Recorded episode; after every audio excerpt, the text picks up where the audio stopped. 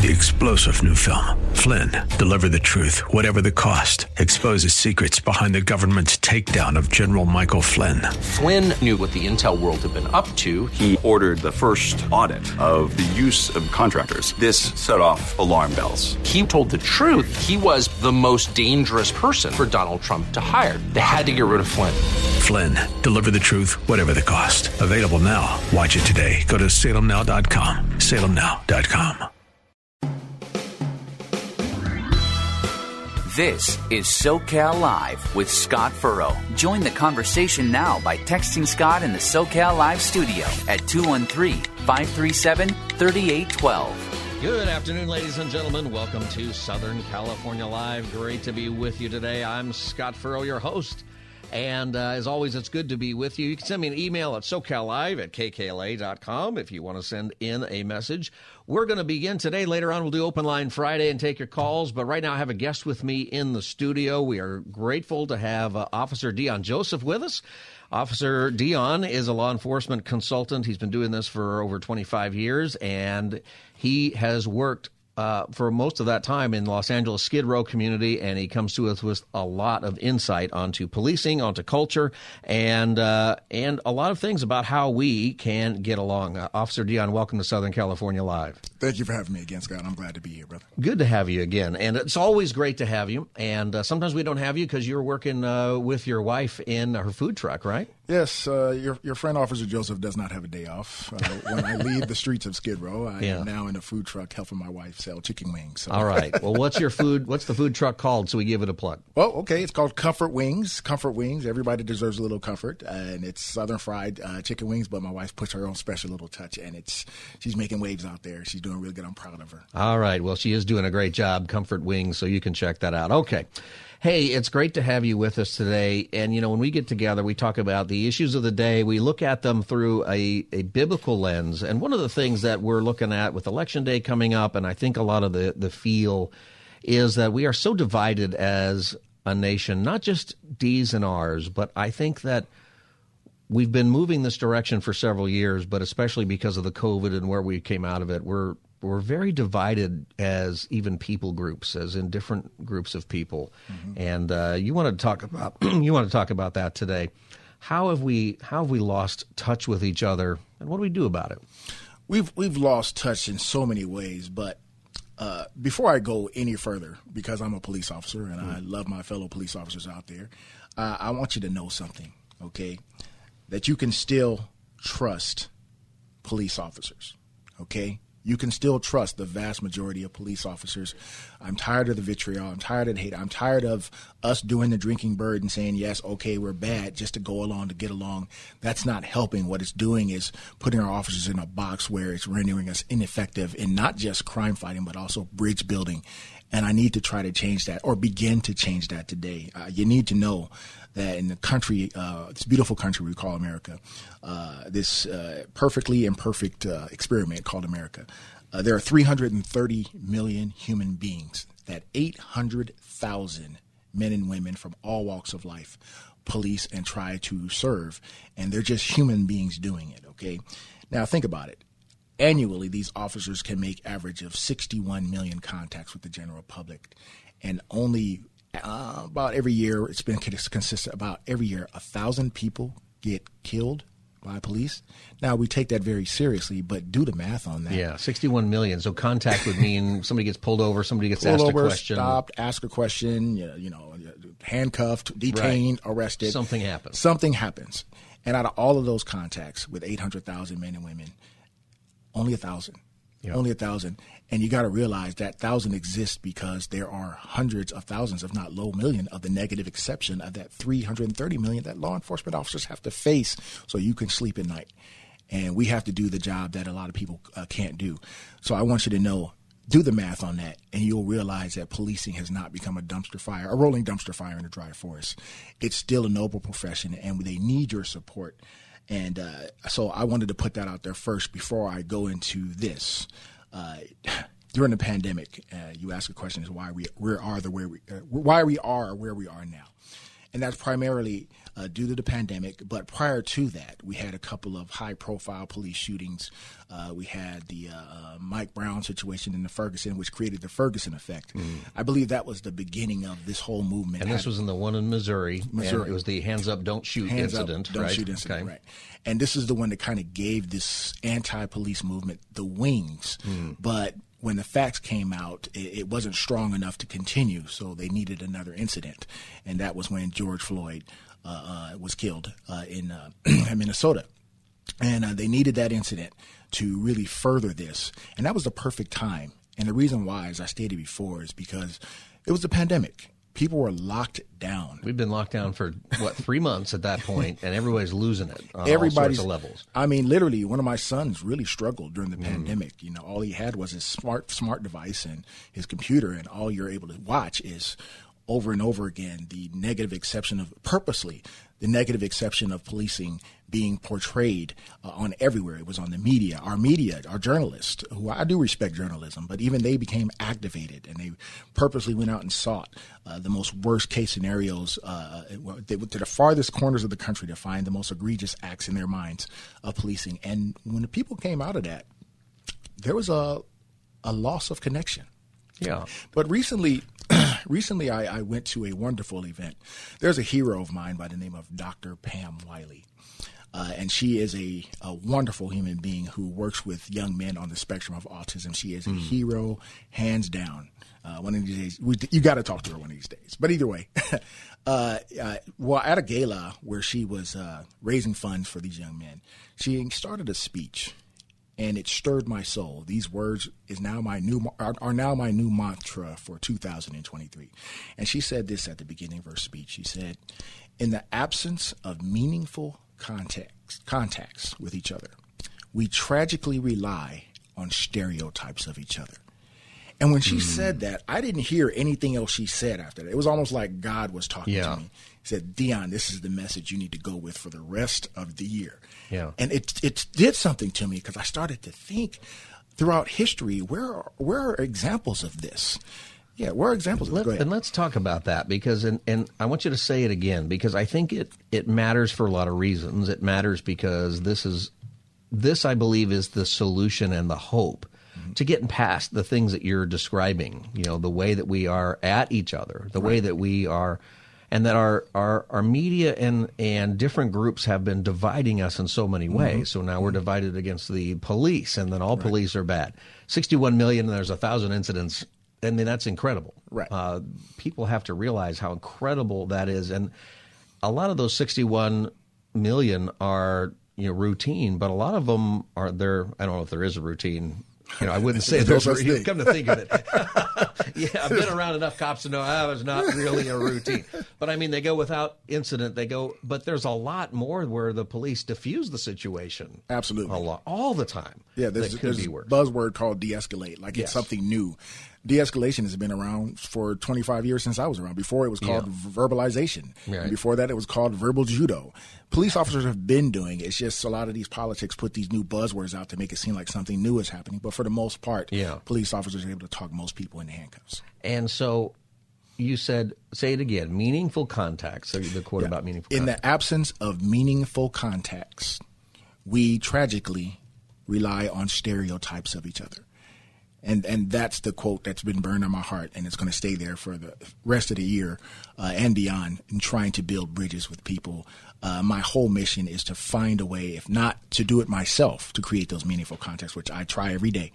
But if I can inspire your listeners uh, to do the same and step outside of their politics, their agendas, and just put it down for a second and engage in somebody different than you and listen yeah. and listen. You're listening to Southern California Live. I'm Scott Furrow. My guest is Officer Deon Joseph. And, uh, you know, Deon, tell us uh, what does it mean to you? What's a meaningful contact? A meaningful contact is when you show up without your preconceived notions of it. And even if you had, because we all have biases. Yeah.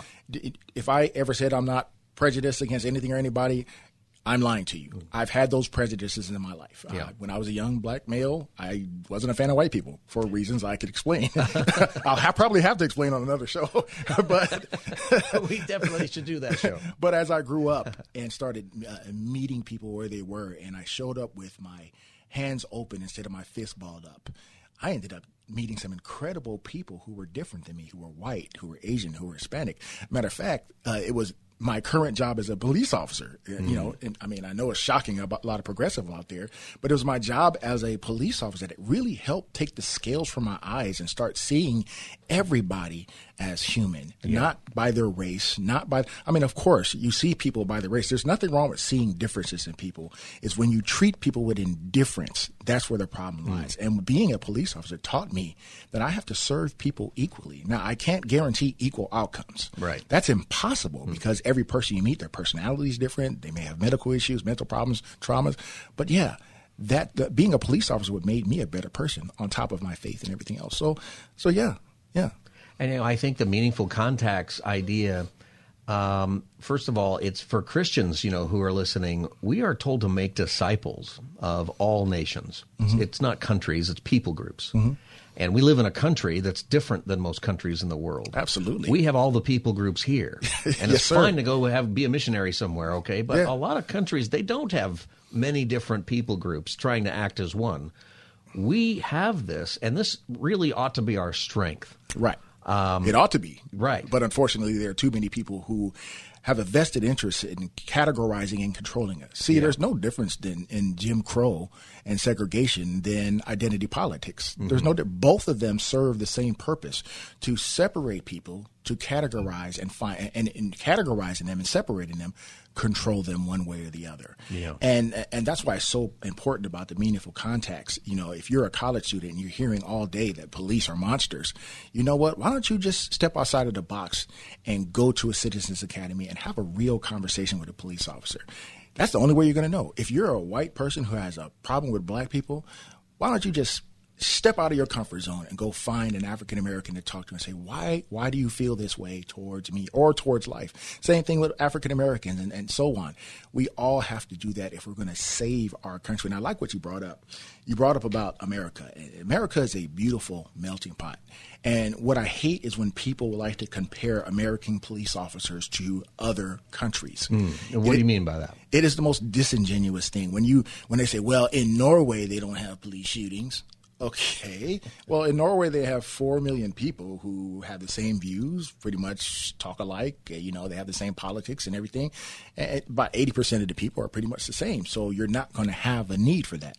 Well, they don't do it in Japan. Well, in Japan, ninety-eight percent of the population there, out of one hundred and twenty-five million people on that tiny island, are Japanese, mm-hmm. and only two percent, I think, are Korean or other. And a lot of these people, their culture, they were raised at birth to embrace politeness. You see pictures of them on the subway compared to a New York subway. you, know, you you can see them bunched up and everybody's bowing and saying hello to each other. And then you go to a New York subway and all hell's breaking loose. And there's someone swinging naked from a pole. you, you know, It's always a show It's always a subway. show. So, so you can't compare, you know, our countries because America's a melting pot, and that's a strength. It should be a strength. But what happens when you end up with a melting pot is this: you're going to have people coming from cultures, and they're going to have rivalries of other cultures. You're going to like in my city, there's the Samoans and the Tongans both beautiful people in my opinion i've met and i love them to death. Great they love their culture but something happened in history between the two and when they come together it's not always good. Hmm. There's black versus white there's gay versus straight there's this versus that in america and also it's a, we're a country that's founded on the gun. And the second amendment i don't care how you scream and holler is not going anywhere. It's part of our constitution. So since we're a country founded on the gun and there are people with guns you're going to have those extreme people who are going to have guns too. And what happens is, though America is the most free country in the world, and it should stay that way. I hope it always remains that way.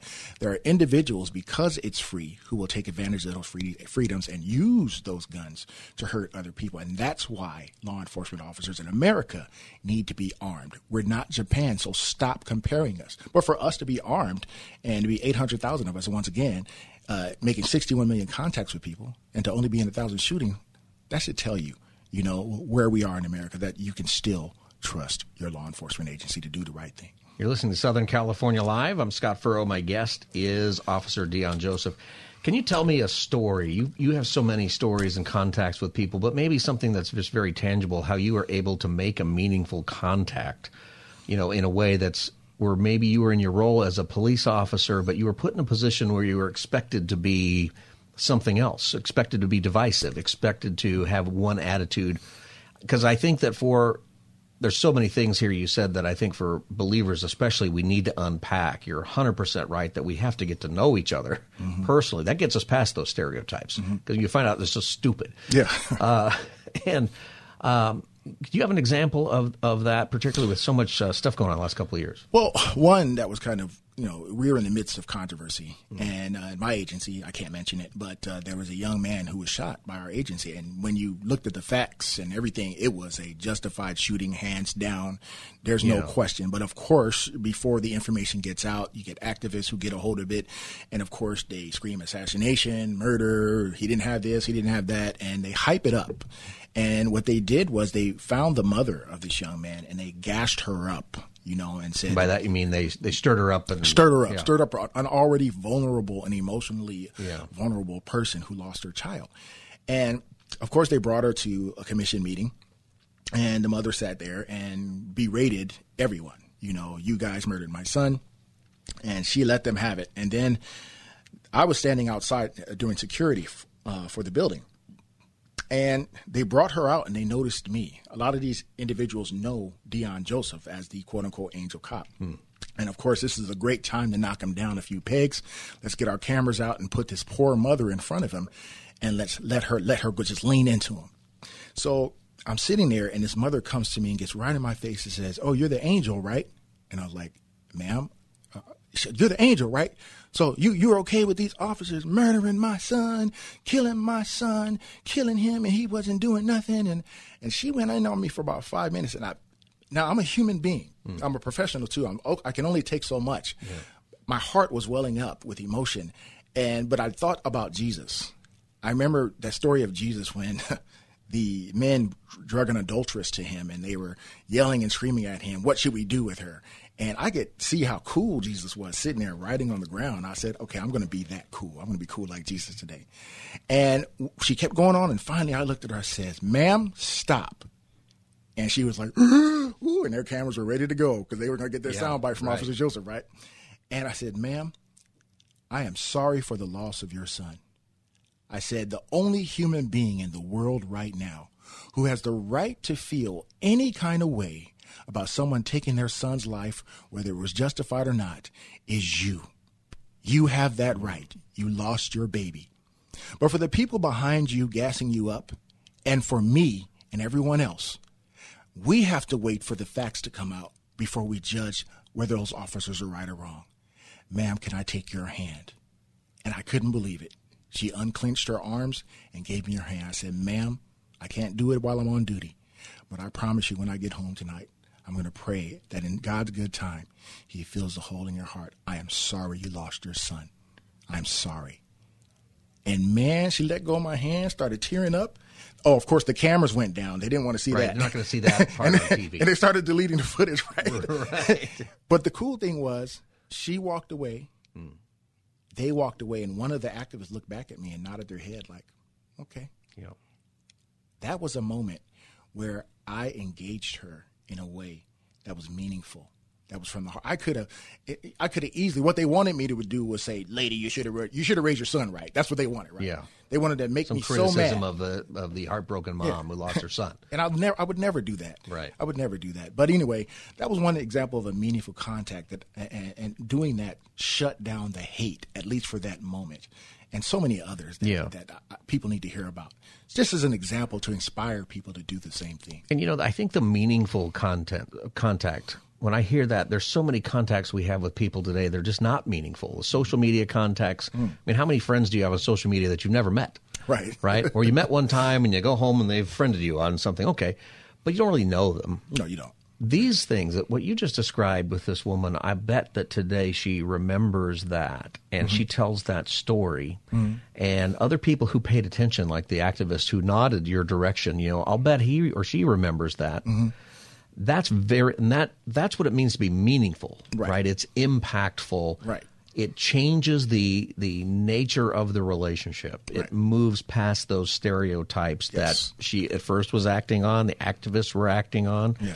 And, you know, It's uh, intentionally showing up as who you are on the inside because you know they're stuck on what you look like on the outside. yeah.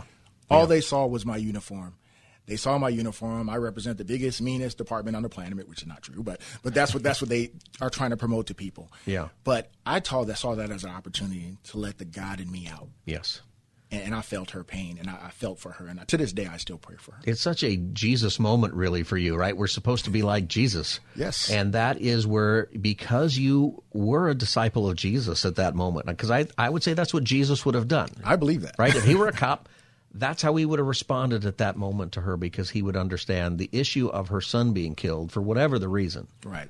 That's what's driving her. Right. And we have to see each other that way for what's in our hearts, the, the different thing. And we have to see our, our police officers or our, our friends, our, our pastors, political figures. Yeah, absolutely. Uh, you know, whoever it is, they're people. Yeah. Right? That is, and that's something when we come back in a couple of minutes, uh, maybe we can talk more about about that and how do we learn that.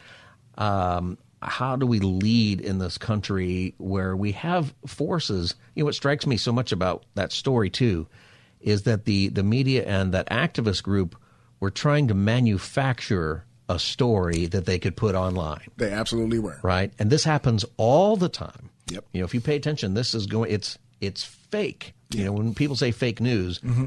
there is fake news, and the real fake news isn't just the blatant lie; it's Right. the manufactured story. Yeah. Yeah. The dangerous thing is this people, the truth is not delicious. Mm. Okay? The truth tastes like earwax. I don't know. I was a kid. I did stupid things. I ate earwax. It's not very good. It's very well, bitter. you know, we all did. You know, because mistakes.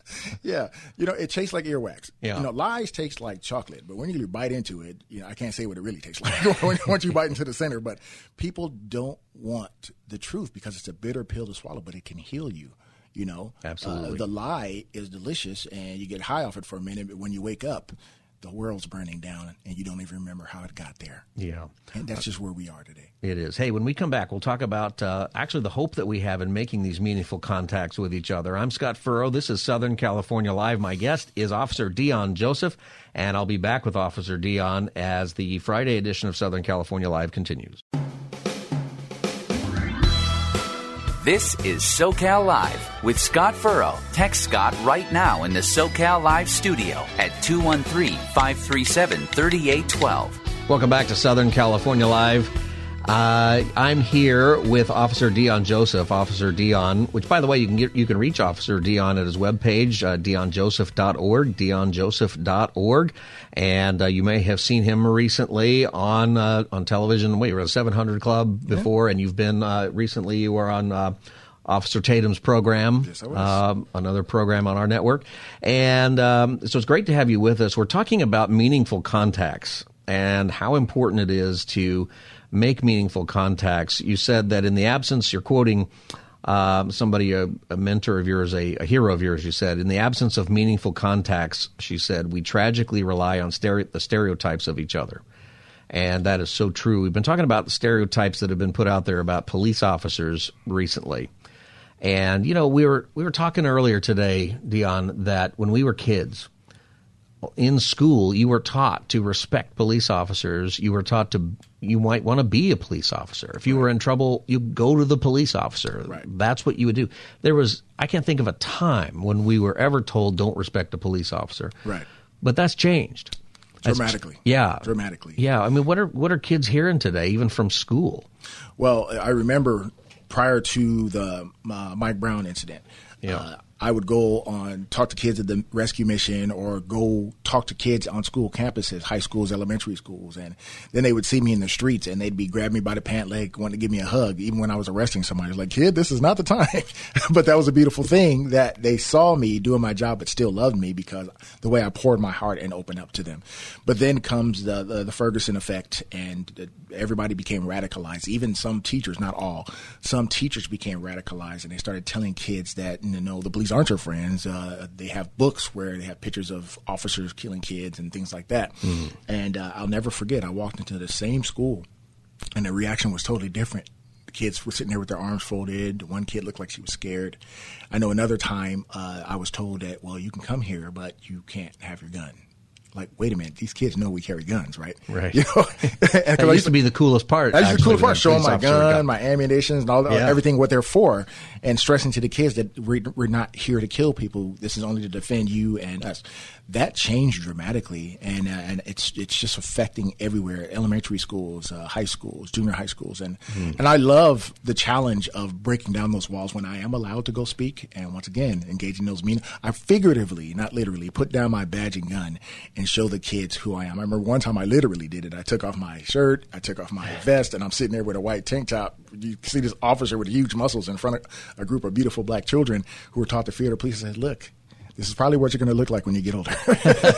and they laughed, and then we would talk about how, look, I'm no different than you. I'm made of flesh and blood just like you. I'm here because I love you. I don't care what you hear. I don't care what your teacher told you. And it's a beautiful thing how I, I turn the tide. I think that one of the problems that has developed in our country is that as we divide, what we're doing is we're dehumanizing each other. So Yes. we're dividing into different groups based on race or profession or religion or whatever it is, and we take away the humanity, which makes it very easy then to hate. Right. and very easy to stick to those things, uh, the the stereotypes. So you know, as police officers, you're you're not just going to say, "Well, we lament the Ferguson effect and woe was us." Uh, police agencies around the, the country, and I've been a part of this, and you're a part of this, are working very hard to counter this, uh, specifically with meaningful contact. Can you tell us some of the things that you've been involved in that police officers do, and maybe some things that people, you know, if people are listening who struggle? I know some of our listeners struggle with uh, the police. They've called and said it's just really difficult. Right. You know, what are some things that the police are doing to make meaningful contacts, and how do we connect with that? Well, across the country, and unfortunately, because it's underreported, nobody really talks about it because that's not going to get ratings or sponsors, right?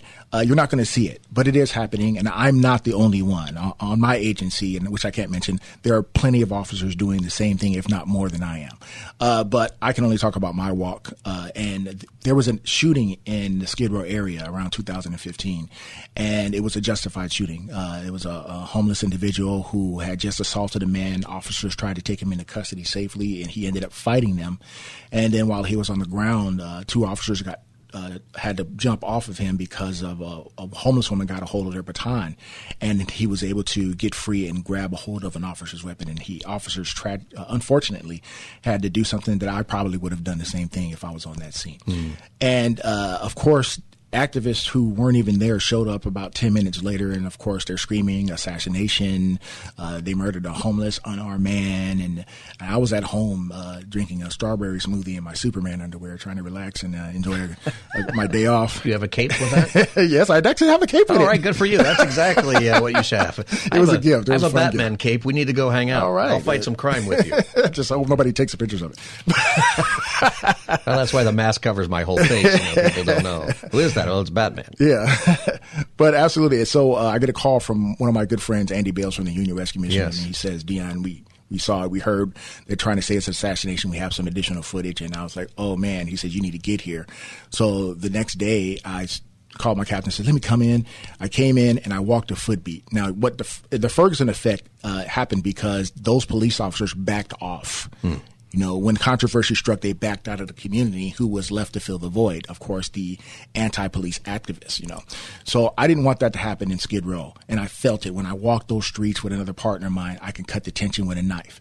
But I says, no, I'm going to have contacts with these people. And I started talking to people about the shooters. Yeah, we heard about it. We heard this and that. Joseph, they even said that you were the one who shot him. I said I was on a day off because one of the officers involved were black. But that's how evil these activists right. can be Yeah. you know, when they're trying to slur somebody, trying to make a difference. So I found in talking to the people and having dialogue, about 75% of the people I talked to, which of course the media is never going to put a microphone in their face, understood why the officers did what they did. One of them says, well, hell, if you guys didn't shoot him, we were probably going to do it. That's how, that's how rough it was. and then, uh, then for the 25% that didn't, who bought into the rhetoric, I was able to meet. I didn't run. There was a crowd of them standing around me and I was able to talk about uses of force. And though I couldn't speak directly to the incidents, what would you do if this happened? And many of them had to agree, wow, you know what, since you put it like that, I might have done the same thing. So, but I had to take it a step further. That wasn't enough. Uh, so the next thing was uh, there was a vigil being held, and I couldn't believe it. I was invited. You know, my agency just shot a man, and I was invited to the vigil for the man who was shot. And I got a lot of flack from my fellow officers. Why would you go there? Why would you go there? Or do, you- do you do? Has nothing to do with him. You know, I, I know what my officers did. They did they did the right thing. They did what was justified to protect themselves and the public. But if I don't go there, who's going to go? Who's gonna, whose narrative is going to be out there. So I went, and I also know the community was hurting. Yes. So I went there and I showed up, and when the people saw me, I entered the room and I couldn't believe. Even the media that was there couldn't believe it. They fell all over me, spilled my candle all over my shirt, hugged me, kissed me. There's pictures of it, and, and it was just I almost had to fight back tears, and, and and people were like, "We understand, we understand," and just me showing up made a difference. But from there, I couldn't stop there we had to do something. So all credit to a wonderful pastor who lives in D.C. now named Pastor Delonte Goldstein. And uh, he is not very pro police uh, mm-hmm. on many issues, but. But he's a Christian, yeah. and he's a man with the heart of God. And he, like I said, he wanted to have those open communications. And he came up with the idea: let's have a trust talk. So he says, you get twelve of your officers, and bring them down to whatever location. And we're going to bring in people from Skid Row, homeless, gang members, loft dwellers, everybody, drug counselors, and we're going to all, each one, sit at a table and sit. But Joseph, you bring those officers. You know what? When I came to my fellow officers, it wasn't like, no, we're not, we don't want to do it. They hate us. We mm-hmm. don't want to do what Ferguson did. It, every single one of them said, let's do it. And we went over there enthusiastically, and one officer per table, and we had we talked about issues about police police violence, police abuse, uh, death, and I loved this one trust talks we did where one of the officers I pulled from patrol, they called him the skidhead because he was white and bald, they automatically assumed he was a neo-Nazi skinhead. But mm. this guy is the coolest guy in the world. But they didn't care. Yeah. Once again, relying on tragically relying on stereotypes. So he and I were at a table in a circle with several activists. And of course, they came with their propaganda and their rhetoric. And then he says, Hold on, I want to tell my story of why I'm here in Skid Row. I've been here 10 years. I'm here because I'm tired of watching homeless people get killed, raped. And he went on and on. And by the time he was done showing his heart, one of those, uh, the, the, most outspoken activists was crying. She was in tears. She said, I did not know you guys felt that way. You know why? Because people want you to rely on stereotypes. Yep. They want you to rely on stereotypes. I did a thing in Liberty University uh, years ago, one of my proudest moments, and uh, there were Black Lives Matter activists in there. And by the time I was done, I was the only speaker that got a standing ovation there in years. And by the time I was done, about several of them came to me and says, "Nobody ever told us these stories." Nobody ever told us that you guys feel this way. And that's why it's so important. I want to talk to my fellow officers right now if I can. Don't give up. Yeah. I know it's hard to show them who you are because crime is high. You only have time to show what you do. But if you got 30 seconds to show people love from a place, genuine love outside of your badge, from a place they don't expect, you need to show it. But on the flip side of that, we need the public to open their hearts as well to and give those officers the opportunity. We need the media. Let's all stop this. There are wonderful officers that you're not even talking to right now. Who, if you put a microphone in their face, you find out you'll agree with them. You find yeah. they might agree with you. Right. We got to humanize each other. We only have about a minute left, and uh, you know, I think the things that you're saying they're powerful for us not only in our relationships with police officers, who many of us maybe don't know personally, and right. we have our opinions, mm-hmm. or people of a different race or a different background, different uh, economic base, whatever it is. Mm-hmm. You got to make meaningful connections with them, meaningful yep. contacts, and you find out we're made in the image of God. Absolutely, we have similar concerns. Mm-hmm. Mostly, they're the same. We agree a lot more than we disagree. I believe that about a lot of people. And as Christians, this is part of discipleship. It's relational. Mm-hmm. And we get to carry the gospel with us of grace, of peace. And I want people to know that what you what you just heard from Officer Deon and what he's been doing as an officer, there are groups in San Diego doing this. I've been a part of those. There's groups in cities around the country. There's a lot of good. Absolutely. A lot of good that's happening and it's often being driven by uh, Christian police officers or Christian pastors, and even as you said, Christian pastors who don't really like the police very much, right? but who have these trust talks. Yes. And uh, I've been a part of that. I've been in a lot of those meetings or those vigils, like you've talked about. And there's some tension there, right? Yeah, yeah. But the tension is okay to face it. Yes, and that's true in whatever relation is- issue that you have. Mm-hmm. But that tension, when you feel it, go into it. The tension is good. We're we're in this mode where it's only two options. It's either fight or flight. Yeah. And many agencies, we end up in flight. I'm not saying we're cowards, but a lot of times we get pulled back. No, we don't want to get sucked into that vortex right there. Let's pull back because we know how it's going to go. We know how it's going to end up. Yeah. You know, or fight mode where you have to defend yourself uh, and you're defending yourself from a deficit. And when you defend it from a deficit, you have to get louder, you have to get stronger, you have to be more more visceral just to be heard, and that doesn't help either. You know, we've lost the middle ground. We've lost the middle mm. ground in 2022, and uh, and I'm hoping that we can gain that back, uh, especially when it comes to law enforcement and contacts with uh, yeah. communities of color. And I think uh, all of us, uh, particularly as followers of Christ, uh, it's time to step out there yes. and and do that. And the the what happens is the the gospel and the light of Christ gets shown to people, mm-hmm. and I'll tell you after the break a little bit more about some experiences I've had where I've seen people get saved because of these meetings. Yep. Uh, and people embrace who you wouldn't think would who would not have hugged actually, like you've said, when they walked in the room. Oh right? man, yes. And it's amazing how fast the the gospel and just listening and loving each other can break down those walls. Officer Deon, uh, thank you for being with us today.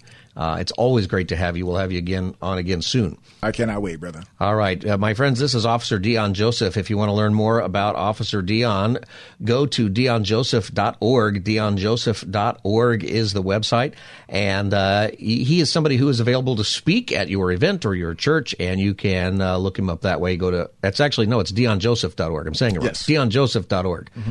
Uh, apologize for that. DeonJoseph.org, DeonJoseph.org. And if you want some delicious wings, go to Comfort Wings. go to Comfort with a Z, with a Z, with and, a Z, uh, and we'll come out to you and serve you some delicious chicken. All right, uh, Officer Deon, thanks for being with us today on Southern California Live. All right, brother, take care. All right, we'll be back, and I'll take your calls 888-528-2557 when the Friday edition of Southern California Live continues.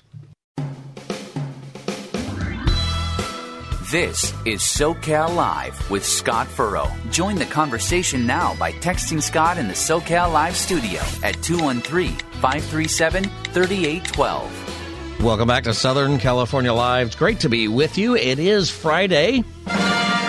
We'll do Open Line Friday here, 888-528-2557, 888-528-2557. On Fridays, we'll take your calls on any subject, so you can call, change the subject, talk about uh, whatever it is we are currently talking about, and uh, we'll we'll do that. Bible questions, questions about the news, uh, comments you want to make. That's It's a great day for that. 888-528-2557 is the number. Earlier this hour, we had on uh, Officer uh, Deon Joseph, and uh, you know what? It's always great to have him. He has so many stories. We'll have him on a lot. DeonJoseph.org, a friend of Southern California Live, and you know he was talking about things that officers are doing to bridge the gap, the the divide that is so current in uh, our communities, um, not just with officers and and people, but sometimes with lots of different groups and he quoted a hero of his who said, "In the absence of meaningful contacts, we meaningful contacts, we tragically rely on stereotypes of each other." You know, I'll tell you how powerful that is. When a few years ago, I was a, a regular part of a group in San Diego uh, that gathers together every week and tries to make these meaningful contacts. And I have to tell you, it's some of the most profound time I've ever spent in ministry. And I didn't do much talking during that period of time. Uh, it's because in the room are people from all different parts of the community. You had police officers in this particular group of people. Uh, it's called CAST, if you want to remember what that is Community Assistance Support Team. And uh, you guys, if you're listening, you guys continue to do a great job. And you have in the room, you have police officers from different divisions, but primarily it was a gang unit. You also had people from the mayor's office, people from different positions in City Hall, people sometimes from different cities coming down to see what it's all about. And you had community activists, and the activists were coming from all sorts of different positions. And uh, there's some people in there who don't like cops very much at all, and some people in there who are really working hard. Everybody in there really is working hard to to connect. And you know, some of the value is not just the conversation that happens, and there's a lot of tension. And I mean, there it's significant tension, right? When you have people in the room who are in a position where they are profoundly in disagreement about how police work ought to be done, about where your heart might be with a certain matter, about truth being told and and how you perceive the truth. There's so many things to get over in our our world today that's driven by a media that doesn't get under the surface that doesn't want to consider that maybe there are some points to concede for the other side, or maybe doesn't want to consider that what they're saying is just false, just not factually accurate. Uh, that happens a lot, by the way, when it when it at least in my experience and what I've seen personally is that when I'm a part of something that end up ends up in the media, sometimes you read the story and you go, "Well, that's not what happened at all." Uh, and it's amazing. And sometimes I think it's because there's just a bad journalist, but sometimes it's a journalist who's de- also bad for another reason, deliberately misrepresenting uh, the story, uh, the truth of what happened. You know, a few years ago, he kept talking about the, the Ferguson effect, and after that, if you remember 2014-15 timeframe, there was a lot of uh, violence and rioting and police assassinations, and there was just some terrible things. Officers getting shot. Big one in Dallas. Several officers were shot one night. It was terrible. And we were seeing that in a lot of places. And anytime there was a police shooting of any kind, or if there was something going on, you would have pretty serious rioting going on um, in major cities. In San Diego, there was a police officer uh, who was assassinated, and it was a terrible thing. And he was just sitting in his car, and somebody came up and shot him. Um, horrific thing. But I'll tell you what, this officer was somebody in San Diego. They didn't have riots after that. And the reason is because this officer, along with many other officers and many community activists, many community activists who are, um, they would call themselves Black Lives Matter, uh, and this was before uh, the George Floyd thing. So Black Lives Matter has been around for a while, but it was not the organization that it kind of became and something that spun off in a different direction. But it was a group of people who would who would really say that, and I think it had a better meaning anyway at the time. Um, but it was people who were on the far left, far right. There was all kinds of tension. The reason that there was no violence after that in San Diego is because that officer was part of this group who would go door to door and have these meaningful contacts with people. See, he was known, his name was known. And it wasn't just somebody who we do this to people, right? Is that we take their profession, and it can be a police officer, but it can be a doctor or a nurse, it can be a radio host, it can be a pastor, it can be whatever it is. You probably experienced this maybe with whatever your profession is or whatever your background is. People stereotype you sometimes when they don't know you. This happens a lot. But when you make those meaningful contacts, it humanizes you. And even with people who are politically opposed to you or they're genuinely your enemy, you the closer that you get, you know them, you people become humanized. Now sometimes in that humanization you find out how deep the sin goes, right? And that is also part of, of who we are. But in this circumstance, what I saw at the funeral was people coming together to mourn over this officer's death that was the opposite of what was happening in so many places. People from all across the spectrum, and a lot of it was because there was meaningful contacts. I've been in some rooms where work is being done where people are very opposed to each other who come together in the room and they talk, and I've seen people get saved. I've seen pastors who are a part of these groups who do some dangerous things, frankly who will show up where the violence might be escalating or maybe violence has just happened and they come to cool down the situation. I have seen people share their faith and share how God changed them. And people who have a criminal past or people who have made mistakes or people who have just been in a bad place, I've seen the Lord do tremendous things in the heart of our cities that are torn apart by so many things. And I want to I want to tell you that this is going on in San Diego. It's going on in Los Angeles. It's going on in all of our cities. And Deon's right. The media just doesn't cover it. Um, we got some media attention, and you know, I talked about it for a while. With there was one day where you know I was on the news for a couple of days talking about this, and then it went away. And I thought, you know, every night there's some story that is missing a lot of the information, sometimes because they just don't have it. And, you know, we forget about things the next day. Uh, so people just move on. I want you to know that there are believers who are uh, working very hard to create environments where meaningful contacts happen, where God is glorified, where Jesus is praised, where people change their mind, where people come together. And this is not easy work, it's hard. It's hard to show up. It's courageous to show up, but people do. Can I encourage you in your life with somebody maybe where there's some tension, or maybe you have an enemy. I have a friend, he's got an arch enemy. That's what he says, like a comic book. This person is my arch enemy. And I mean, it's rough with that person. It is an enemy. But I'll tell you what, when you can sit across the table from somebody and have a meal, when you can sit down and actually say, hey, these are the things I think, as hard as it is to say them, uh, you find that it breaks down a lot of walls. I think God calls us to this. I think part of discipleship, part of the reason Jesus says to pray for those who persecute you, to love your enemies. Number one, the goal is that your enemy would be saved. That's the goal. The goal is that people come to Christ. That's the goal. Uh, not that you correct their political persuasion if they happen to differ from you. That might happen uh, in time if a particular per- political per- point of view is better. I think the Holy Spirit always leads us to the truth. But when we sit down with people, what we want people to know first and foremost is the truth of Jesus Christ. And uh, that matters a lot. Hey, if you know somebody who doesn't know Jesus, maybe somebody you work with, somebody you go to school with, somebody who lives next door, and you thought, you know, I want to share my faith, I want to tell them about Jesus, or maybe you have, maybe you they know that you're a Christian, they see you going to church on Sunday morning or your small group or whatever.